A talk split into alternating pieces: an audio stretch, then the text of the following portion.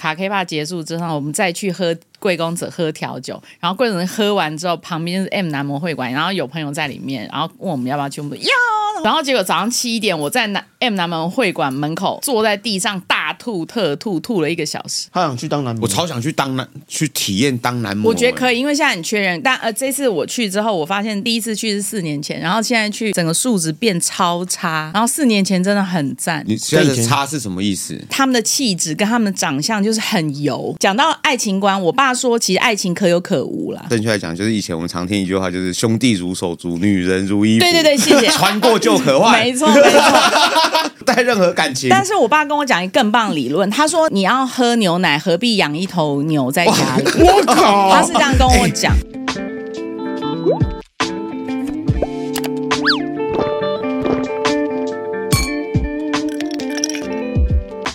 人生不如意十之八九，如果有事来喝杯酒吧。欢迎来到人生小酒馆，这是一个有感触人事物故事的一个单元。我是人生好伴，我是小欧。大家好，我是 King。嗨，大家好，我是 Giovanna。喝酒的话找我就对。所以你的职业是什么呢？我是调酒师，而且是全城最棒的调酒师。我不要说全台湾啦，因为全台湾有点假。全城是指哪哪个都市呢？天龙国。天龙国最强调酒师，天龙国最强调酒师。那以前就是。念这个相关科系毕业的吗？没有没有，我是念那个做老板大腿打字的那一科。这是什么？这是什么职业啦？现在这科已经，我相信已经没有了。商业文书科有这种科系，意思就是出来做秘书的了。所以，那你小时候是把这个职业当成是你的一个志向吗？没有没有，其实我们家爸妈全部都是餐饮服务业的，可能耳濡目染吧。然后我个性又比较外向活泼，念商业文书的时候，我是刚开玩笑，我根本没有想要做秘书，因为我没有办法在办公。是好好做，比较想要跟多一点人接触的行业，所以那时候其实也只是为了一个文凭或者是一个学历。对，对对，因为商科里面好像不用念微积分，所以我就选那个。因为会计什么的，好像他们都要国贸，好像都还是要学微积分。哦，听你听得出来还是香港人？我听不出来。请问你什么时候来台湾呢？我妈生我的时候在香港生，然后一生完就带来台北。所以你是从小就在台北长，台北长大，吃台湾的米。跟喝台湾的水长大，所以才那么漂亮。哎、欸，本来就是啊，香港人都说台湾妹最漂亮，很多香港人超喜欢台湾妹子的。因为我之前有交过香港的女朋友，香港女生都还蛮悍，就是比较凶一点。但是你以理性的说法来讲，是她们比较逻辑，比较有主见，她敢表达自己的看法。可是我觉得现在台湾女生已经慢慢变成这个样子。其实啊，我觉得人太多有那种，比如像你刚刚讲的嘛，我们都好像太多都是用耳闻听来的。对，我人生第一次去日本的时候，其实我超充满所有的幻想。以前我们都会常看爱情动作片，嗯，所以其实你脑中想象的日本妹子大概就是长那个样子。包括我人生第一次去日本的时候，满心期待，就一下飞机在那个羽田机场一出来之后，看到所谓真正的日本妹子的时候，大失所望。对啊，我后来才发现，原来漂亮的都在都，都在动作片里面，都在录影带里面，都都都都都当艺人，都当艺人去了。这个从小的东西啊，其实是真的会蛮多影响的。比如说我们小时候我们常看这些片子，就对我们的一些记忆一定会有影响。我听说 Giovanna 也有一个小时候对自己后来长大后的个性影响的一个故事，可以大概帮我们分享一下吗？我们家是不太像传统一般台湾的家庭会希望说你一定要好好念书什么的，嗯，我父母对于升学或者是学业这方面其实是没有太大要求。那时候我最感动一句话，我其实不知道他对我们念书的期望什么，因为他们从来没有讲过。可是有一次，我国中第一次偷交男朋友，我男朋友送我回家，然后好像就在那个家里的巷口被我爸逮到，他没有来制止，他就回家，然后他就等我回家之后，他就把我叫上去，他要跟我讲话，他就说让你去念书是学做人的道理，嗯。他就这样跟我讲，然后但是他也没没有提到成绩是，所以那个时候其实我很感动。抓包这件事先不要讲，我才知道说原来他对小孩念书的期望是去学做人的道理，而不是为了成绩。我们念书的时候是没有压力，那这方面我觉得我爸的教育还做得不错。我在念书的时候，我就是玩社团啊，然后我去打工啊，就是其实念书的时候就一直很想出社会，根本就已经不想当学生啊。然后我个性又比较外向，所以一直很期待赶快变成大人。这样听起来好像我家庭好像蛮不错，其实我家庭其实是很不行，就是我爸妈的。的婚姻非常的惨烈，家庭其实也没什么温暖，因为我又是家里老大，会养成我一直想要往外跑的个性，然后回到家几乎就是睡觉，我永远都在外面，不是玩社团就是打工，要不然就跟朋友混在一起，不想回家，不想回家。几岁的时候就开始有发生？嗯、呃，国中就已经开始偷交男朋友了嘛，不太想回家。可是那时候真的国中其实还真的不能干嘛，哦、也没钱。那个时候爸妈就关系不好了吗？爸妈关系就不好，然后爸爸是还有做饭店的主管了。他下班时候他有经营副业，就是好像在晴光商圈那边的时候，双城街。对对，谢谢。对我忘记双城街，啊、他有跟人家合股一个，那时候叫 Piano Bar，、啊、晚上他都在那边，然后他就会在一些深色场所，所以他就是会乱搞女人啊，这样。我爸也是一个对我们小孩平常还不错，可是他对女人就是把女人当做是泄欲的对象，可以这么说。这么严重。讲到爱情观，我爸说其实爱情可有可无啦。正确来讲，就是以前我们常听一句话，就是兄弟如手足，女人如衣服。对对对，谢谢。穿过就可换。没错没错，没错，不用不带任何感情。但是我爸跟我讲一个更棒理论，他说你要喝牛奶，何必养一头牛在家里？我靠，他是这样跟我讲。欸、早期的渣男这么有学问啊！他就这样跟我讲，他所以他的意思想要告诉我，就是说，好像那阵子我失恋怎么样，反正他想要告诉我说，爱情不重要。可是那个时候我我比较小，我其实不是听得很懂，我也不知道说把他联想到渣男。可是我现在一想，我就觉得说，干我爸心里就是有一套理论，所以他才会一路不停的外遇很多女人这样。那我妈是在这样的关系下，她觉得很不平衡。我妈是初恋啊，然后处女什么都是给我爸，而且我妈又长得很漂亮，不对等的关系就这样展开。我虽然没有看过爸爸，可是我大概能想象，他应该是长得还不错，风流倜傥，风流倜傥。对，应该长得是。他把自己当楚留香那一类。你要像我们这样子，怎么当渣男？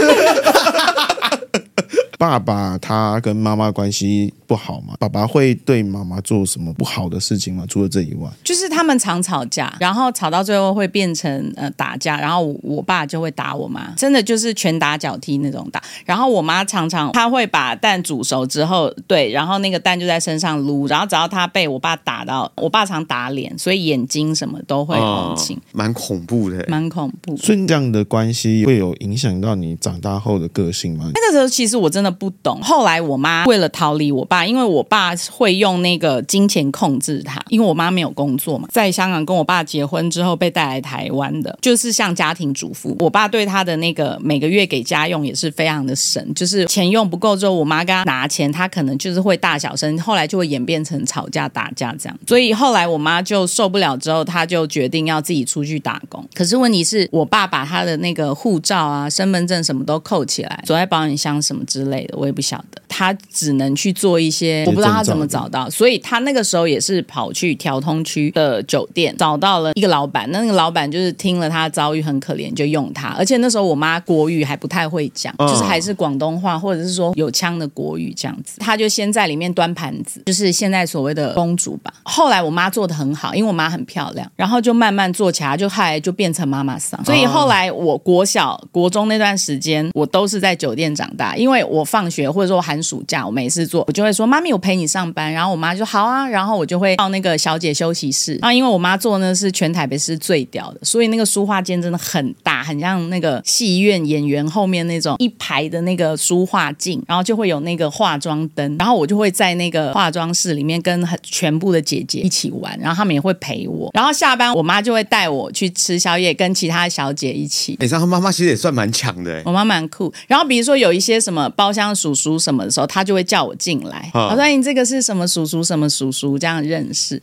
然后，然后妹妹好乖，好可爱，要吃什么随便吃。然后那个时候就是什么乌鱼子炒饭啊，什么那种很厉害，鲍鱼炒饭啊，就这样。就有这些东西。对啊，那时候酒店就很多东西可以吃啊。对啊，就是酒家菜。然后烤鱿鱼那时候一盘就要一千块。我在讲我小时候，所以是就一九八几年的时候的事情。那时候台湾人很有钱的时候，四快三四十年前，台湾钱烟脚木。对对，那那段日子，对，一瓶可乐铝罐可乐是五百块台币，五百块大概可以买一箱了吧？那时候一根冰棒才一块钱。对，四十年前对。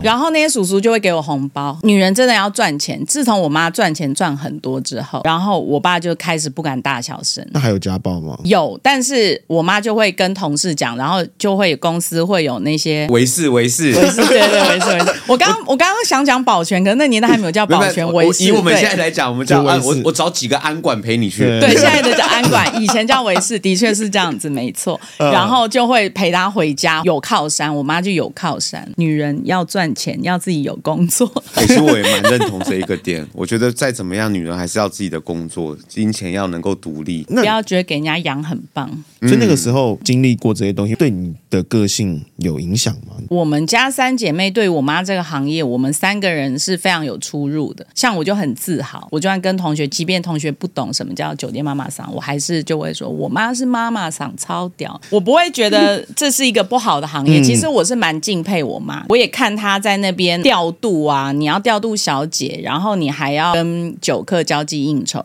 那因为我妈在香港受教育的，所以他英文那个时候他英文是很强，然后他又会讲广东话，然后他国语也会，只是他不会讲闽南语，所以变成说他本地 local 的讲台语的客人，他就无法应付。嗯，可是其他的客人，香港啊很多外国的宾客会来嘛，那因为那个酒店规模很大，所以其实很多很多商务客，很多老外，香港人他也招待很好，老外他也没问题。那时候其实我就看我妈交际应酬，我其实是蛮佩服她，然后她钱真的赚的很多。二妹跟三妹对这个事情，就是我两个小妹就比较畏缩，她就不太爱讲家里的事情，可能她会觉得，我不知道他们在心里对我妈看法是怎么样，他们就会避谈这件事，外面也不讲，这样只有我就很爱讲。就你的观察，爸爸呢？我爸就是我妈越来越厉害，我爸就越来越孬。饭店管理这列，他其实是蛮厉害，他的主管也都是老外，因为他都是做呃外商的饭店，那个时代是所有的高级主管都是外国人在接手的。嗯、为什么知道？因为比外国人最注重那种圣诞节啊，什么各种节的派对。嗯、那个时候的老外就很喜欢在各种节日的时候就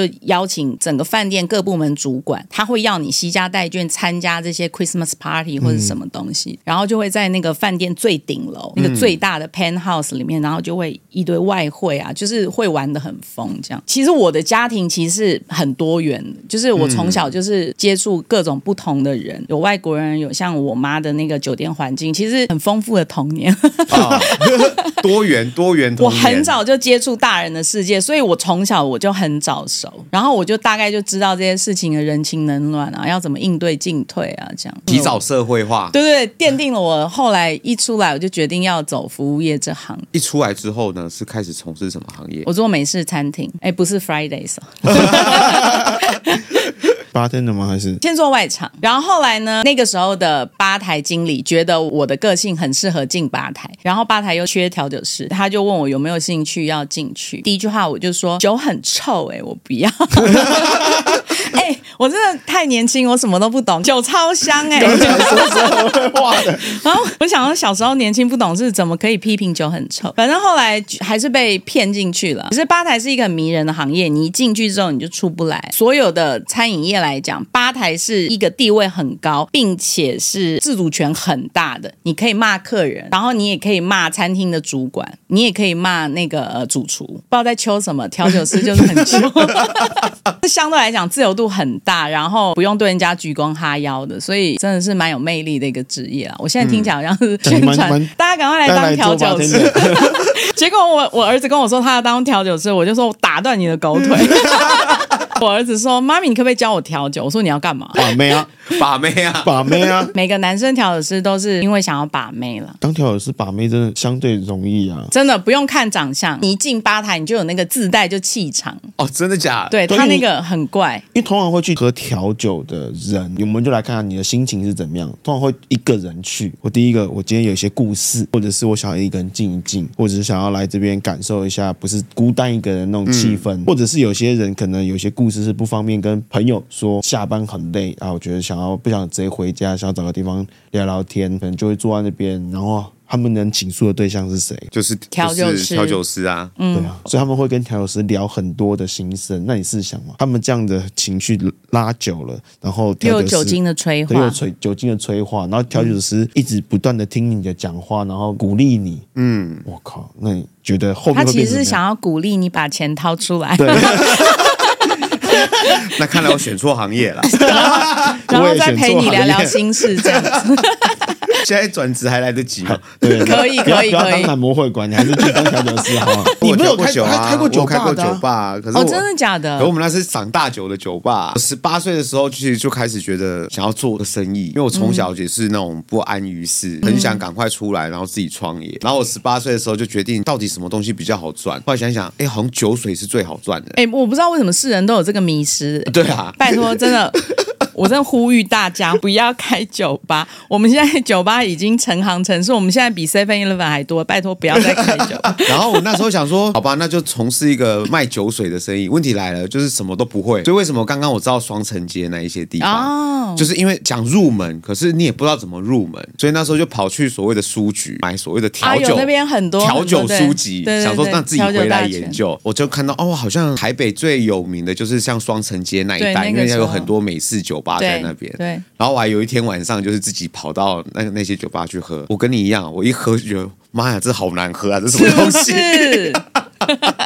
可是后来想想，不行，我我觉得生意都很好哎，那代表我觉得我的直觉是没有错。只是我想说，哇，我一个男生，而且我也没做过这个行业，可是我很爱聊天，总不能自己做吧？然后那时候其实很流行的是所谓的那种，就是请几个妹妹这样子，现在还是有，对，现在还是有。就那时候脑筋就动到这一边来，好，哎呀，因为那时候认识几个长得还不错的女生朋友们，就我就找他们来当员工，帮我们一起来做这个行业好了。没有做还好，一做发现，妈呀，就是你想象总是很美好，是。可是你一旦踏进来，你会发现，靠，原本的想象是请这些女生啊，然后就骗骗酒啊，每天就聊聊天，啊、聊聊天啊，啊，殊不知每天喝的要死要活。对，而且他们不跟妹子喝，他们专找老板喝。很爱，我跟你讲，酒吧老板，我也不知道为什么，明明你们不在看妹子的吗？怎么喝到最后都跟老板喝？我觉得其实跟那个华人文化跟台湾文化很有相关，因为大家会觉得说我认识这家店的老板啊，大家都想要找啊，各行各业都想要找老板。然后我大概做了三个月吧，我发现真的不行。我在我觉得我再这样下去，要坏掉，我可能会死掉。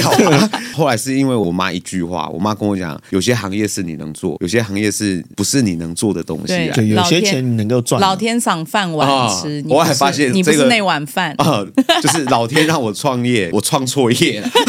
但但你那时候说做的是 bartender，那完全不一样，真的吗？对，你那时候你当老板啊。最后听完之后呢，我就突然好像感觉解脱了，因为我妈终于给我一个台阶下，我终于可以不用再做这个行业。老大可以叫你回。隔天我就跟我们那几个妹妹讲，这间店送你们了。你刚刚讲的是就是开始踏入这个酒吧的行业，从事 bartender。那个时候待这一间公司待大概多久的时间？服务业的流动率非常的高啦，主要也是看同事，就是比如说我今天跟你很好，然后你可能去别家店，然后你做一做，觉得哎好像也不错，你就会拉我进去。所以我们这一行其实是同一批人，但是我们会一直换来换去，不会说有一家店做特别久。后来有去哪一间待的比较久吗？后来接下去我就去香港工作，然后香港也是餐厅，现在叫做餐酒馆。那以前的餐厅一定都有附设酒吧，就是他们会分两区，划分的非常清楚，嗯、就是这一区是用餐区，这一区是酒吧。以前是说你要先来在酒吧喝个两杯餐前酒，然后再进去用餐区吃饭。吃饭的时候也可以点酒，但是你结束你还想喝酒，你就是来酒吧。那那时候怎么会跑到香港去？因为那时候也是一个机缘，就是有认识的朋友在香港那间很大的主题餐厅，他在里面当经理，所以他就问我说有没有兴趣，而且刚好我也有香港身份嘛，我不用再申请什么工作证，我就跟我妈说我想要去香港工作，然后我妈就说好啊，然后我就去，然后一待就待了快十年，二十一岁去的，然后三十岁的时候回来。有什么要考量吗？除了刚刚讲的是说因为朋友推荐去，还是说当时有什么契机点？嗯，没有，那时候我就是觉得想要离开当时的男朋友。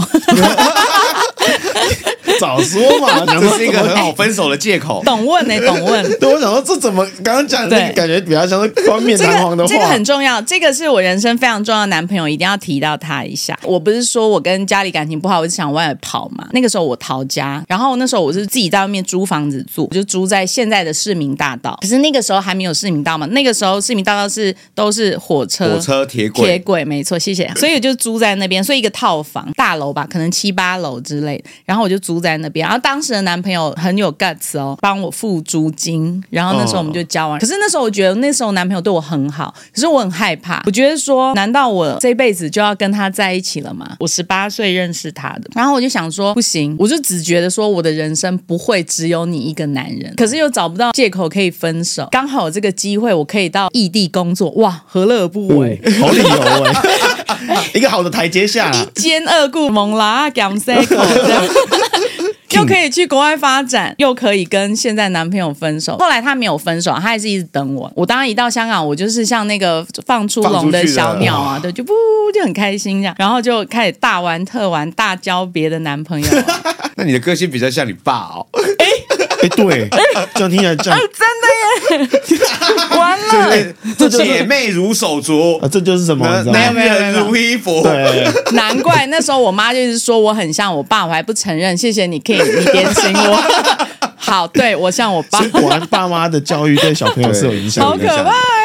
我刚其实要问说，你能够想象吗？就是假设你今天交了一个女朋友，对你百依百顺，然后对你非常的好，你会喜欢跟这种人在一起吗？我觉得我的个性不会。哎，我觉得我要插嘴，你要看 King 几岁遇到这个女孩子，他现在也不会啊，真的假的？对啊。那你再等他十年，然后他再再遇到这女孩子，他一定会跟他一辈子下去，什么都以你为天，对你很好，然后也不吵不闹，然后也不跟你多要求什么。你五十岁遇到这个，我觉得每个每个时期想要择偶的对象，其实会不太一样。那你现在想择什么？我现在比较想去当一日男模。他想要追寻自我了，我想追寻自我。他想还想要挑战些什么？到底从事男模店是什么样的感觉？因为对他来说，他都教过了，所以没有什么烦恼。对啊，所以你想要体验三百六十五行的意思？我觉得我的个性是那一种，就是想多尝试看看。当然我，我我讲的尝试是你有一个基本的工作了。可是我觉得人生有点像你刚刚，就是我怎么可能人生只有这个男朋友而已？嗯，我从以前你刚刚，比如说我从十八岁开始就会想自己有事业啊，有一点点是这样，就是好，既然我从事了这个行业，可能小有一点成就也比较稳定，很多人就会觉得，哎，那我就稳稳的这样子下去就好。可是我就会觉得我不是这样子的个性，嗯、我就觉得我有点像把它看成像当初看感情这样，所以我就很想说，那我还可以做什么？我前阵子刚好有一个朋友访问，因为他是做 podcast，然后他刚好访问了一个男模，然后那天我们我刚好就在旁边啊，这样听啊，稍微看着一下，我突然觉得，哎，对啊，我怎么没有想过做看男模这个行业？其实男模跟调酒师很像，只是调酒师你不能跟客人肢体触碰，但其实男模。就是一个调酒师，就是你要听你的女客说她任何的事情，其实是担任一日男友的感觉，不要一日啦，就是一小男友。但其实我觉得蛮适合的、欸，很适合啊。你就跟他讲。发型师嘛，嗯、以前都是要常听女客人讲、嗯，对啊，对啊，一样一样。然后只是你可能听女客讲，你不能卡来秋来，但是男模会管，你可以看那个眼色。所以男模是可以对女女生客人可以啊，完全对他很热情，就把他当女朋友。我一直以为他可能比较像酒店，是女生对我们卡来出来，然后我们要维持。女生也会，女生也会。但如果你遇到比较避暑的女生的时候，你就要主动去勾她的肩，抱她。来啊，喝酒啦！哎，你这样越讲，我越想去试试看。晚上，晚上，我觉得择偶的条件是这样：你每个时期，你会觉得，其实你会需要的东西是不一样的。你有时候可能是需要是有一些新鲜刺激感，你有时候需要的是啊，有人可以听你讲话，嗯、甚至有时候你不讲话，可是。你做什么，他其实都很都支持，就是我们可以不用讲任何话，你懂我的，红粉知己了啊、嗯！所以我觉得你要我去定义一个东西，其实我也很难去定义到底要的择偶条件是什么。你这逻辑在里奥纳多身上是不实用的。没有没有，里奥纳多逻辑什么？二十五岁的女生，对啊，他很专一、啊。你只要一过二十五岁，他就是不就分手。逻辑很简单，啊、他目标明确啊，啊他从小到大的择偶条件非常的明确。就是二十五岁，我觉得我还是可以举个实际的案例。这个案例是我在这个交往过程当中还发现，我跟我真的不适合这样的个性的女生。因为我就说嘛，以前就是比较渣一点，就是什么女朋友都交。也可以说我真的是想要追求我到底适合什么样的人，因为我不知道，那之后交往才知道，就像是薛丁格的猫一样，就是你不。可是我没有遇过你什么都交的那个时期。没有没有，我最渣的时候你还没有认识。我想要跟那个各位观众听众朋友讲一下，我跟小欧其实认识非常非常，真的吗？五六年嘞。对。真的，可是我认认识他也十三年，真的假的？他以前是我客人。可是我一认识小的时候，他的人设就是那个爱女友啊，爱妻爱家那个。没有，我那时候认识你的时候还没跟菲比在一起，没多久就跟菲比在一起，很快。我我先回到刚刚讲的那故事，是有一年，我操，我直接交日本女朋友，我想说哇，我叫你一声大哥哥。我我好像有听过这个故事，但我记得在一起好像两个月还是三个月，我就分手，因为。太亚没爹了，我先呃亚没爹，还蛮不错的。但我先讲几个是我一直百思不解、无法接受。第一个是我没有看过他卸妆的样子。我跟他住在一起，嗯、那个时候，因为就是我去他家住嘛，我睡觉前的时候他是满妆，然后他是等到我睡了再把妆卸掉，然后我隔天起床的时候他就把妆，所以他就是永远睡得比你少。然后我第一个就问他说：“你为什么要这样子？”他就说：“因为他们觉得这是个礼貌，他不想要让我看到他不好看的样子。嗯”以前当然会觉得哇，好有面子，我和他妈找日本女朋友，突然就觉得好像心里有点空，就是觉得好像一直亏欠的一件事情，这样、嗯、我不说不出来那种亏欠。那你可以装睡啊，然后拿起来卸妆，然后你就说：“哦，我逮到你了，卸妆。”我怎么没有想到这样子？你那么皮，你一定会干这种事的。有一次是我们去动物园，然后我想说啊，去那边总是要买个早餐嘛。他说：“不用不用，我准备好早餐跟。”中餐什么爱妻便当，啊、你知道吗？真的是爱妻便当满满的，那一看就知道会花很久时间那一种。从、哦、那一刻之后，我就觉得，干我跟他分手。为什么？我觉得我受不了。万一我哪一天跟他劈腿或什么之类，我就 OK，对对不起这个人，你知道吗？让我觉得我在恋爱当中，我一直压力很大，压力超大。就是他爱你多到一个无法呼吸，我真的无法。就是他没有在做自己，他没有给你那个轻松感。对，因为我就宁愿你卸妆没有说，然后有个眼屎在那边挂着啊。像菲菲跟他在一起。的没多久，我刚刚哎，你可不可以在我面前放个屁？他说你是干神经病哦。我说对啊，我说你在我面前放个屁，我觉得我好像我们比较真实一点，你知道吗？那一段的关系才让我觉得说哇，我还是比较喜欢那一种真实一点的。可是我觉得他也不是不真实啊，因为我觉得那可能是文化的关系啊。你看所有日剧好像都是这样子啊。所以吧，所以我就讲到说文化不同真的差很多，大家会觉得亚洲人已经很相近了啊，没有，更何况是中西的差异，很可怕，真的。我以前也认识几个日本人，我对他们最大的印象就是我不知道为什么他们。就很有礼貌，就是礼貌到你会害怕。嗯、后来其实我想一想，也对啊，他们的国家文化就是这个样子。我常讲嘛，入境随俗，就是哦，他们既然是这样，那我们也跟着这样子就好了。可问题是，入境是他入我们的境，哎，他现在来到台湾，就是他看我们，其实他们有时候他们也不是很习惯，他们其实也很不习惯台湾人。比如我们台湾就会说再约，哦、这个再约对他们来说，可能五年超痛苦的一件事。他就在他本子里面记这件事情，他就是说想要跟我说再约，然后他就会问说 那什么时候约我？每天问，每天问，我说干我再约就是他妈老子心情爽在约你啦。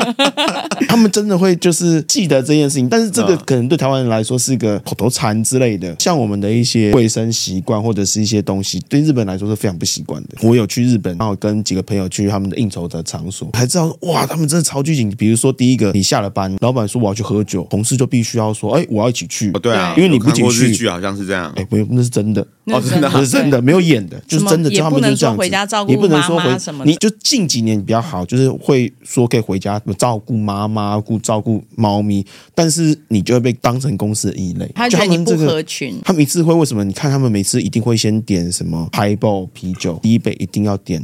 这个，因为你上饮料时间会一样，他们一定要等到大家干杯之后你才能喝。所以其实我认为文化的教育跟所谓的父母亲的管教是真的影响小孩很多啊。你对这个事情你有什么样的经历，或者有什么样的看法？比如说我的个性其实也有点点受我妈影响。我从小我妈就是一个很民主的人，可是我爸是一个军事化管教。刚刚我听了，就是小时候爸爸其实要你去学校是好好学做人。我爸爸是除了我要好好学做人之外，我要一定要保持在前三名。那结果你看你现在变怎样？所以我从小就是百般被毒打啊，就是我还记得有一次就是考不好，我可能才考第六名还是第七名，我整个晚上就是跪在家里面，世界毁灭。对，然后我还记得一边跪一边看书，我记得十点十一点吧，终于放放我去睡觉。那可能我爸越想越不甘愿，怎么我儿子可以考得这么烂，又把你挖我，我睡到一半被挖起来，挖起来打，挖起来打。那你知道怎么打吗？就是 因为我爸是这样打小孩呢，但是他不会拿什么水管啊、衣架，没有没有，他就是打巴掌，打巴掌。我爸打，我爸都是用打巴掌。你现在听力还好吗？哦哦，还 OK，厉害的嘞！我现在这边骨骼超强壮。觉得为什么会考不好，然后就去翻我书包，然后书包翻出来就以前的历史课本，然后历史课本以前不是会很多伟人吗？啊，而且上课超无聊，就画他画他，对，画课啊。我爸就从第一页开始画一个图，打一下。天哪！我靠！他说你不尊敬伟人啊？对对对，反正各种 各种理由，各种理由啦。对，那我妈就是一个比较 open，就是我妈以前是学霸，然后再来是出社会，她其实就进外商公司上班。嗯，就像刚刚讲的嘛，那个主管其实都是老外在台湾，以前我妈在雀巢奶粉，所以基本上都是跟一群老外跟比较西方的文化人的鬼混在一起，所以会比较民主。那我也不知道为什么她嫁给我爸了。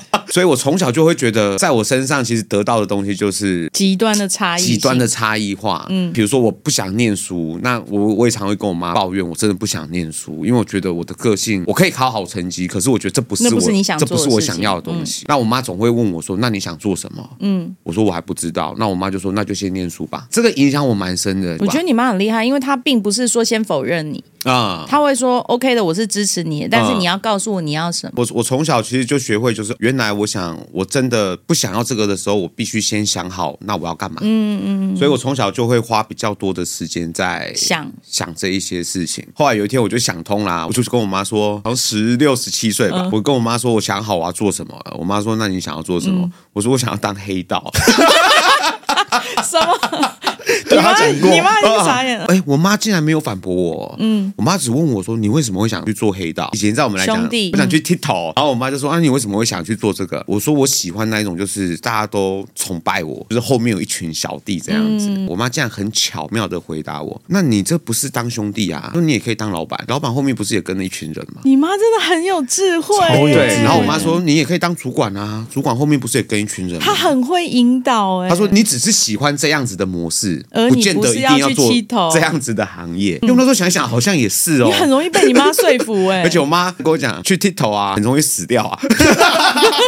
我妈说你不要拿你生命危险开玩笑。我妈说喜欢这样子的氛围，不见得要做这样子的行业。我为什么个性会比较像我妈？是其实我对很多东西其实就会保持着哦，有任何可能性，东西并不是会被局限在一个答案或者是是一个特定上的部分。我想认识你妈，呃，她有任何的可能性。我觉得我的个性就会比较偏向我妈。其实也是从小被我妈影响。嗯、我爸的那一个部分呢，我觉得是从小排斥。其实我们家是两兄弟，我弟的个性就很像我爸。我弟就是从小因为这样的教育之下，我弟就会变得就是一板一眼，很拘谨，嗯，嗯，然后任何事好像就会怕犯错，然后比较不会变通，嗯，比较不变通。可是他非常恨我爸，因为会是这样的，你越像那个人，你就是越会讨厌他。对，我比较像我妈，可是我也没有讨厌我妈，没有，因为你你妈是好的标杆、啊啊。对对对对对对，我弟到现在可能还是很就是。心中有那一块阴影，就会觉得为什么我爸爸以前都是这样，他到现在还是过不去的。你你弟有一直换职业吗？我这样想起来，我弟的人生轨迹跟我爸一模一样，就是我爸就是念完书之后就在工厂，我弟其实也是啊，就是念书念书，然后毕业出来就到工厂，然后就一直在待在同一间工厂里面，就没有再换过了。想一想，突然觉得蛮恐怖的，其实蛮恐怖，其实就爸妈对自己的对啊，所以我觉得不管是文化啦，不管是家庭的教育啦，其实对我们个人都会有有所影响在。我有被我爸有个。个性影响，但是在我的某个年纪时有被改变。是我爸，他其实小时候老一辈的爸妈都。比较大男人，所以其实那个时候多少都会对另外一半有一些不能说暴力倾向，就是会打架，就是互打或者这种状况。所以从小看到眼里，那个时候我其实蛮讨厌我爸，甚至因为这样我还跟我爸干架过。从我跟我爸干架那一天开始，我爸不知道为什么他就突然觉得好像这件事情不对，他就没有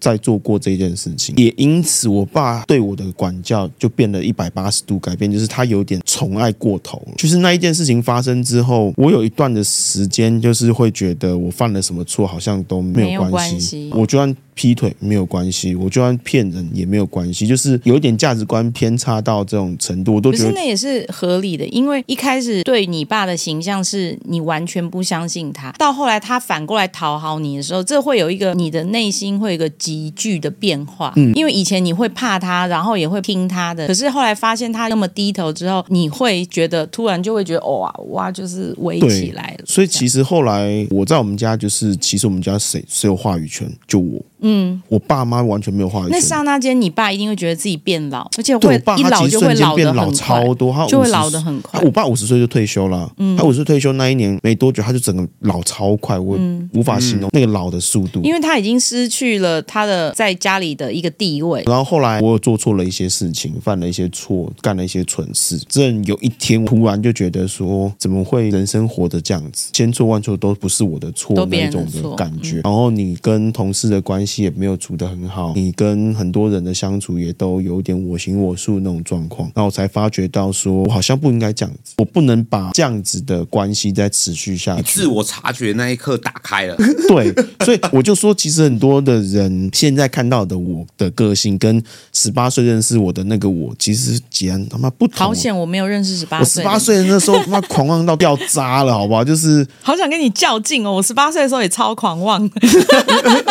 对啊，就是我十八岁根本就不害怕什么进警察局没有差，我完全大无畏的那种状况。就是从那一刻，年轻啦，青春啦，也可以这样说。就是从那一刻开始，我才真的意识到说，我一定要改变，我真的不改变不行，因为这样子我无法预料到我人生的下一辈子变成什么样子。但也因为我妈的个性，也导致我脾气很冲。我妈会是跟我爸干架那种人，怎么会逆来顺受？她是真的跟我爸干架。我 我妈有个很屌的历史，就是我爸以前收藏很多。贵的酒，我妈有一次抓到他去北投去泡情色三温，情色三温暖那一种。我妈就说：“你现在赶快回来，你晚一分钟回来，我就把你一瓶酒给倒掉。”哇，好辣哦！哇，操你妈！我们家整间都是酒，都是酒味。我就跟你说，我妈才是真他妈大无畏的那个人。你的个性就跟你妈一样，我跟我妈超像，我妈超级见义勇为的，我妈就是会动不动跑去跟邻居吵架，跟路人吵架那一种。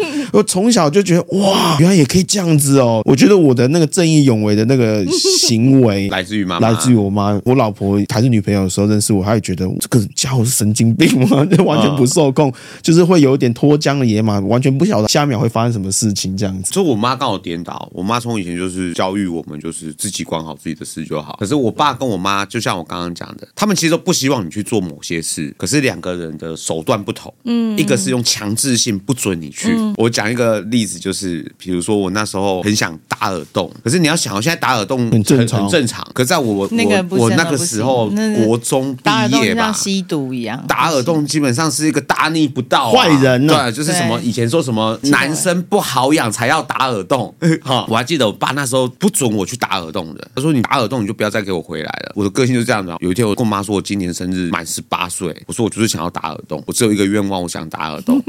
我妈说好啊，走啊。我妈真的是开车哦，带我去那个中立火车站前面，因为前面整排都是有在卖手表打耳洞的。我妈就找说啊，你要去哪间打？我就随便找一间，然后我就下去，然后那个店员小姐就说，哎呀，你要干嘛？我说我要打耳洞，然后叫我去挑那个要打的那个耳环，一组就是两个。我说我要我要打一个，然后在左边这边。我妈说等等等等，我就说啊，等什么？然后我妈就说要。打就一次打多一点，所以她叫那个小姐这边帮我打四个，这边帮我打四个。你妈很猛，所以我一次打了八个，痛死，真的痛死，痛死，照料伤口。然后啊，你知道，因为因为我们第一次打也不会照顾啊，就是会流脓。刚刚讲了照料，对，然后就很痛啊。八个，对，然后我妈就就那种很清淡的，就这样在打，不是很喜欢打。你妈很恐你妈才是最恐怖的军阀，哎，超可怕。我妈就说要就一次多一点，打一个干嘛？一次给他打个爽。其实蛮有趣的啦，我觉得这一些现在想起来，那你后来有觉得你妈在整你吗？有，真正觉得我妈在整我。其实我前夫是有名人啦，我认识他的时候，他还是在演一些小配角啊。他是一个很棒的人，三个月以内就所有东西都砍就。我前夫也真的很棒啊，就。哎，这要帮我上字幕。我个性这么 social 的人，可是我躲在婚姻后面十年以上。那个时候我没有任何的工作，所以我为什么说女人一定要有工作，要有收入？他们常问我说：“你怎么保持年轻的？”嗯，那我年纪真的很大。我常就开玩笑说：第一喝酒，第二就是要这两样事情会让你维持年轻，永葆青春。是我发难说要离婚，他说为什么？我就说因为你都。这要上字幕，不管这是不是虚构，我觉得这绝对是真实的事情。然后我就受到这个日剧的启发，所以我才展开我新的人生的。我也觉得老娘中间时间，老娘就是要。